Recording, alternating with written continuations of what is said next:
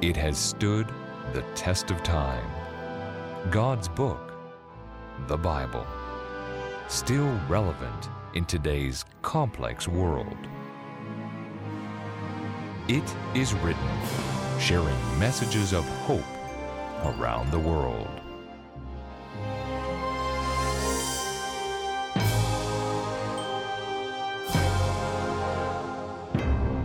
You know, there are many individuals who are left to wonder who their father or mother might be. For some, they were given up for adoption at an early age for a variety of reasons. And for others, a parent or both parents have died, leaving that child orphaned. For Marissa Thaman, that was the case. Her mother passed away from a pulmonary embolism when she was only three months old she would never have a conscious recollection of who her mother was. Now, Marissa's father, who took his role as a single father very seriously, later would meet a special woman by the name of Heather, and the two of them got married. Heather helped raise Marissa as if she were her own daughter. For 17 years, she paid that price that parents pay to show Marissa the ways of life. Yet during that time, she did not adopt Marissa because of the amount of money it would cost and the sizable amount of paperwork it would have taken. Yet Marissa and Heather were an inseparable duo that acted and functioned as any mother and daughter would. But on Christmas Day 2016, something amazing happened. As their family were opening presents, Heather opened a gift from Marissa it was a small ornament, and on that ornament were these words Would you adopt me?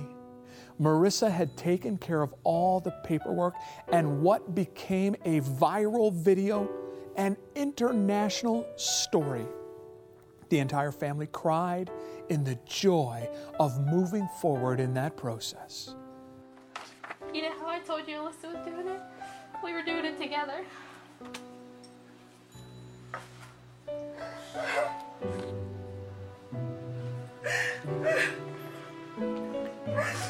been waiting for so long. I know, sorry. In touching words that Marissa wrote on a little note with the ornament, she said, You have been the best thing my dad has ever given me. Calling you my stepmom is almost insulting.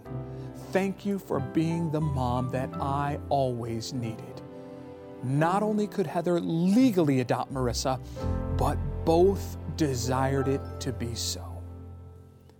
You know, friends, this is a beautiful reminder of what Jesus' desire for you and for me is. Do you desire it from Him? That He would adopt you as His son or daughter. Jesus came to this earth with a distinct mission. His mission was one of redemption and adoption. Now, on today's program, I want to talk more about that redemption and adoption in the context of the great Star Wars battle.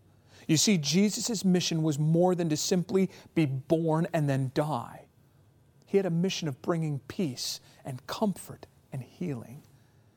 He not only desired to save humanity, but he desired to adopt each of us as sons and daughters, and then through his love, heal us and redeem us. The first steps of Jesus' ministry demonstrate this desire through his very actions. The first eight chapters of John show us the care that Jesus has for the humanity and his desire to bring healing and redemption. In John 2, Jesus visited a wedding and provided an ample supply of the fresh juice of the vine saving the master of ceremonies and the newly married couple the social embarrassment it would have been to have run out. In John chapter 3, Jesus met Nicodemus under the shadows, saving Nicodemus the social pressures of publicly acknowledging Jesus as Lord and Savior, yet teaching him the essential nature of being born again. In John 4, Jesus visited Samaria and brought social, physical, and spiritual healing to the woman at the well. Now, this was such a significant event. First, because Jesus actually went to Samaria, a place the Jews thought of as unclean. In fact, in traveling from Judea to Galilee, although a straight line through Samaria was the fastest route, the Jews would circumvent Samaria and go all the way around to avoid actually even stepping on the ground of the Samaritans. Jews would have nothing to do with them. Yet Jesus went to Samaria to bring healing and redemption. The second reason this is so fascinating is because Jesus interacted with a forsaken woman.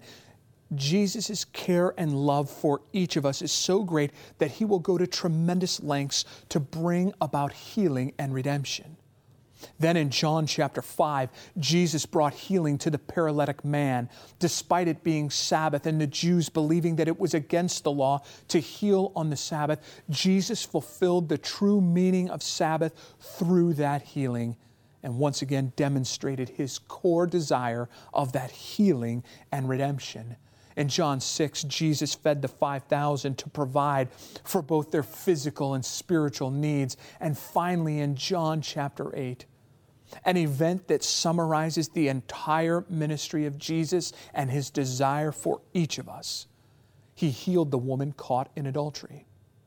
Now, you might ask, how does that summarize what he wants to do for me when I haven't committed adultery? Well, let's examine exactly what Jesus did. Now, according to John 8, and beginning in verse 1, it records this event in the life of Jesus. But Jesus went to the Mount of Olives. Now, early in the morning, he came again into the temple, and all the people came to him, and he sat down and taught them. Then the scribes and Pharisees brought to him a woman caught in adultery. And when they had set her in the midst, they said to him, Teacher, this woman was caught in adultery in the very act. Now, Moses in the law commanded us that she should be stoned. But what do you say? This they did, testing him that they might have something of which to accuse him. Now, I want to ask you to picture the moment in your mind. Jesus was teaching, and then these religious leaders came and cast the woman before him. She was likely unclothed or with very little clothing. They'd caught her in the act. Some commentators surmised that these leaders had actually set a trap for her and actually had committed adultery with her that they might make this accusation. You see, they were trying to trap Jesus. Would he uphold the law of Moses and have her stoned, or would he break it? They believed that they had him in a corner in a catch 22 situation. But the Bible records that Jesus didn't answer them. But he crouched down and he began writing in the sand. They continued to ask him what he would do. Then he responded with these words Let he who is without sin cast the first stone. That he crouched again and kept writing in the sand. Now, the Bible doesn't tell us what he wrote, but by the simple process of deduction, it helps us conclude that he was, in fact, writing the record of their sin in the sand. The Bible says that each one of them left, one by one, to save face, to save embarrassment. Then Jesus, with, I'm sure, soft words, asked, Woman, where are those accusers of yours? Has no one condemned you? Now, many will say that they were all gone, and that is actually incorrect. There was only one that day that could have justly accused the woman, and that person was Jesus himself. Yet the Bible says he chose to not condemn her.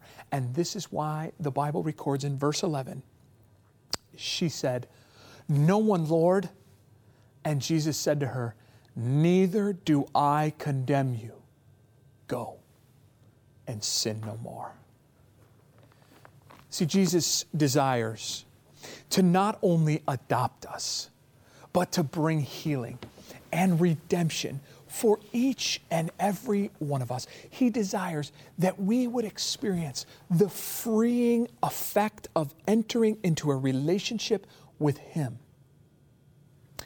Now, by the way, not to be missed in all of this is the reality that he was also actually trying to reach a different group, those religious leaders as well.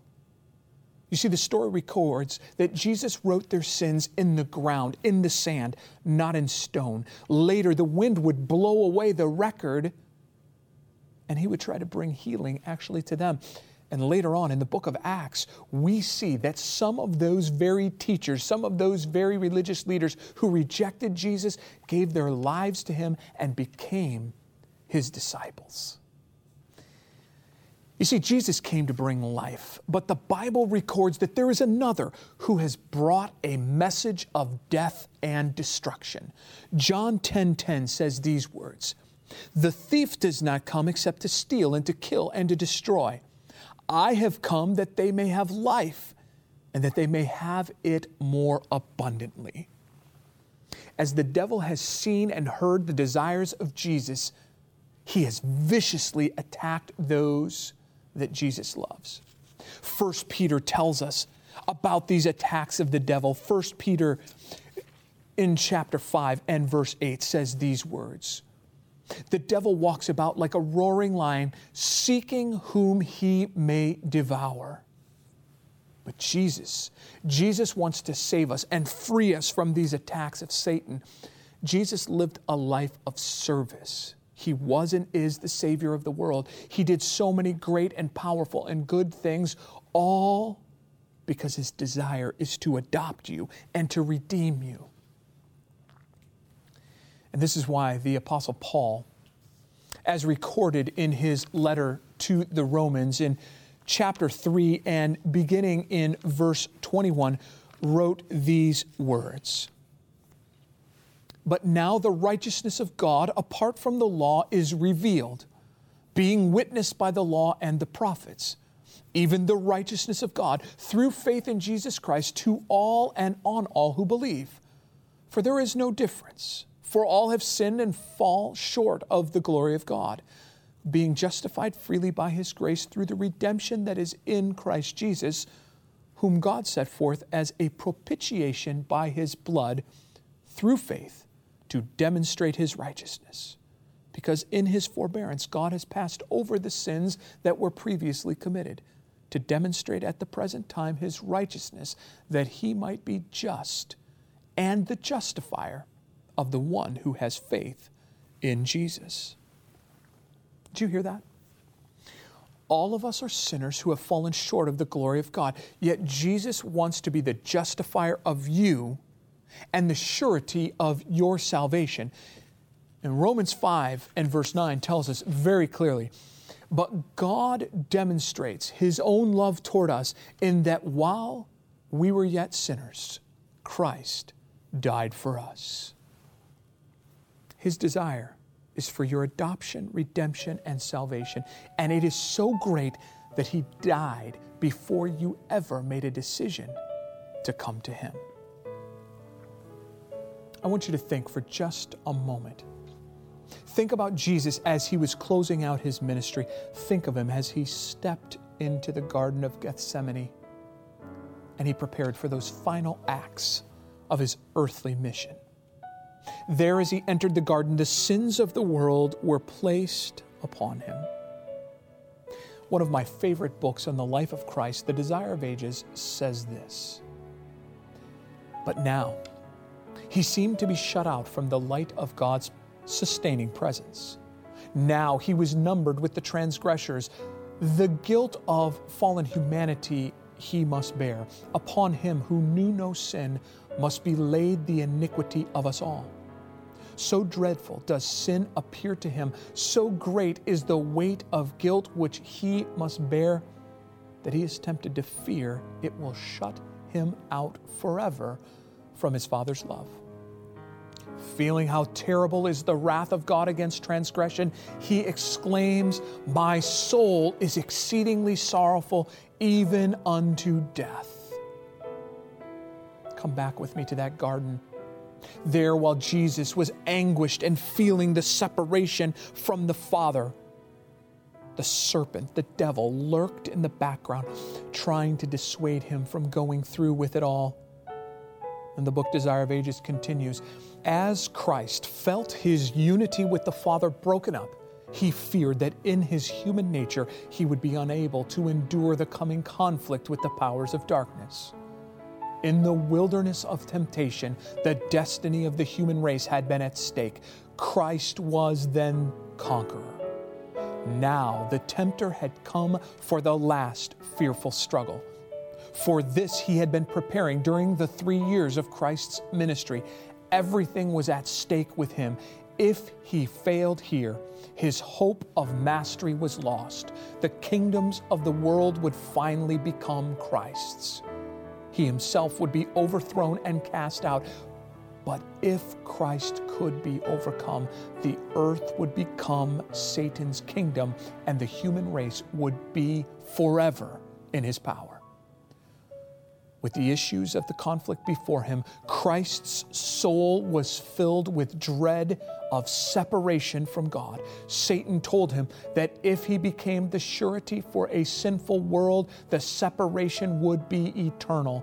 He would be identified with Satan's kingdom and would never more be one with God at Christ's weakest point, at his darkest hour, Satan strikes back at Jesus with vengeance. He lashes out with an intense attack, and the passage then continues the people who claim to be above all others in temporal and spiritual advantages have rejected you. They are seeking to destroy you, the foundation, the center, and seal of promises made to them as a peculiar people. One of your own disciples who has listened to your instruction and has been among the foremost in the church activities will betray you. One of your most zealous followers will deny you. All will forsake you. Christ's whole being abhorred the thought that those whom he had undertaken to save, those whom he loved so much, should unite in the plots of Satan. This pierced his soul. The conflict was terrible. Its measure was the guilt of his nation, of his accusers and betrayer, the guilt of a world lying in wickedness the sins of men weighed heavily upon Christ, and the sense of God's wrath against sin was crushing out his life. We each know the rest of the story. Jesus was arrested, he was illegally tried, and then Satan would stir the crowd, and they crucified the Savior of the world his disciples thought it was all lost. I imagine that all of the heavenly realms were shocked by the actions of that fallen angel. It would seem that Satan had struck back with a most devastating blow, that he, in fact, had killed the Son of God. For three days, they would wonder. They had forgotten about the promises of Jesus.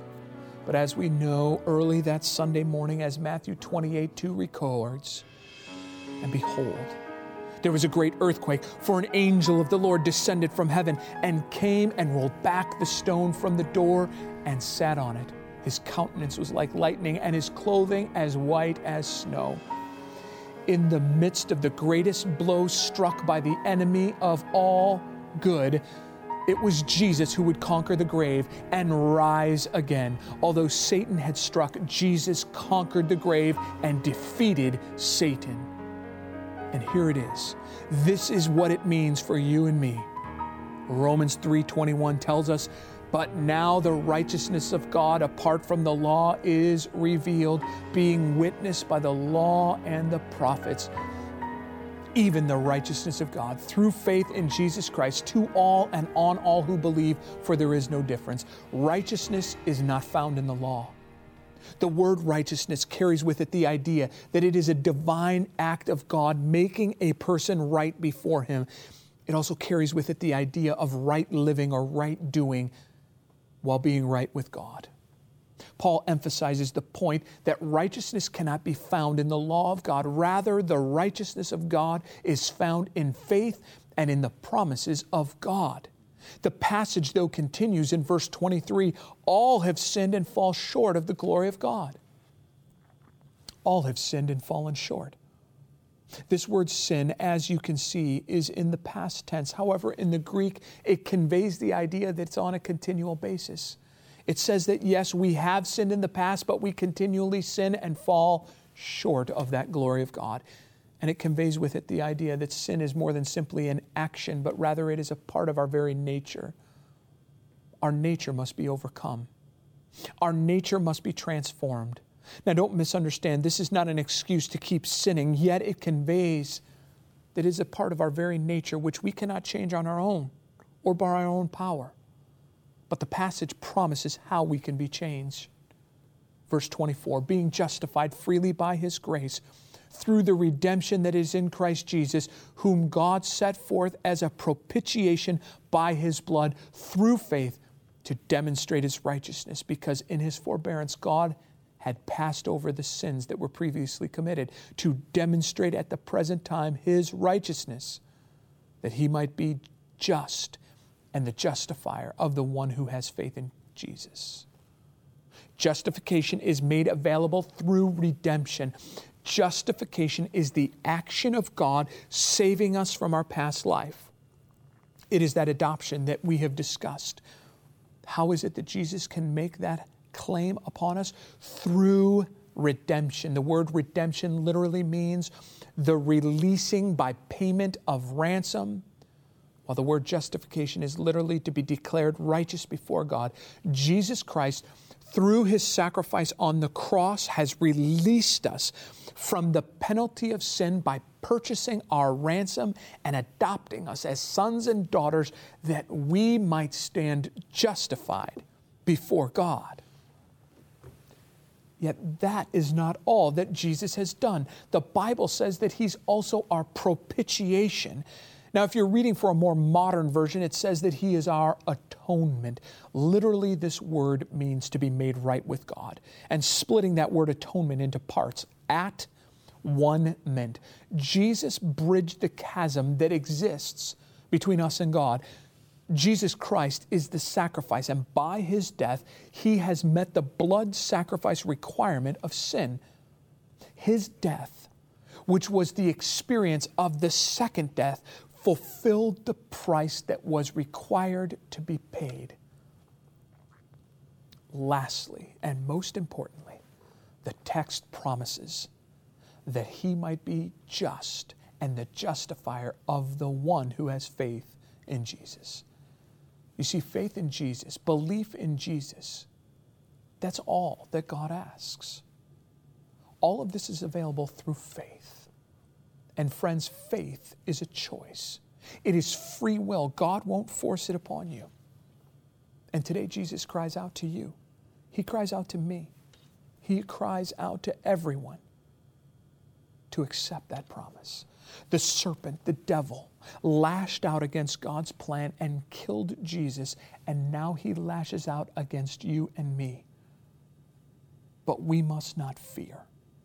1 Peter 5 8 to 10 makes this marvelous promise Be sober, be vigilant, because your adversary, the devil, walks about like a roaring lion, seeking whom he may devour. Resist him steadfast in the faith, knowing that the same sufferings are experienced by your brotherhood in the world. But may the God of grace, who called us to his eternal glory by Jesus Christ, after you have suffered a while, perfect, establish, strengthen, and settle you. Friends, we must understand that Jesus is working toward our salvation. He has made the provision for our salvation. Yet, in order for us to fully experience the joy of that salvation, we must accept it by faith. By faith, we must make the choice to enjoy the salvation of God. Friend, do you want to experience that salvation today? Do you want to have the assurance of your justification and your redemption from sin? I would invite you today, by faith, to reach out your hand, clasp the hand of Jesus, and accept his plan for your life. Heavenly Father, There may be some who are watching today who are hearing for the first time the promise of the gospel message. For that individual, I want to pray for them that by faith they would accept your promise, that they would be adopted as a son or a daughter, that they would come to you and enjoy life eternal. For others who are listening today, they accepted this promise of salvation some time ago. I would pray that they today would renew that decision that they've made that they would lay all things aside, come to you, give their lives to you, and be committed to you until your Son Jesus comes again in glory. Please, Lord, keep us for that day. We pray in Jesus' name. Amen.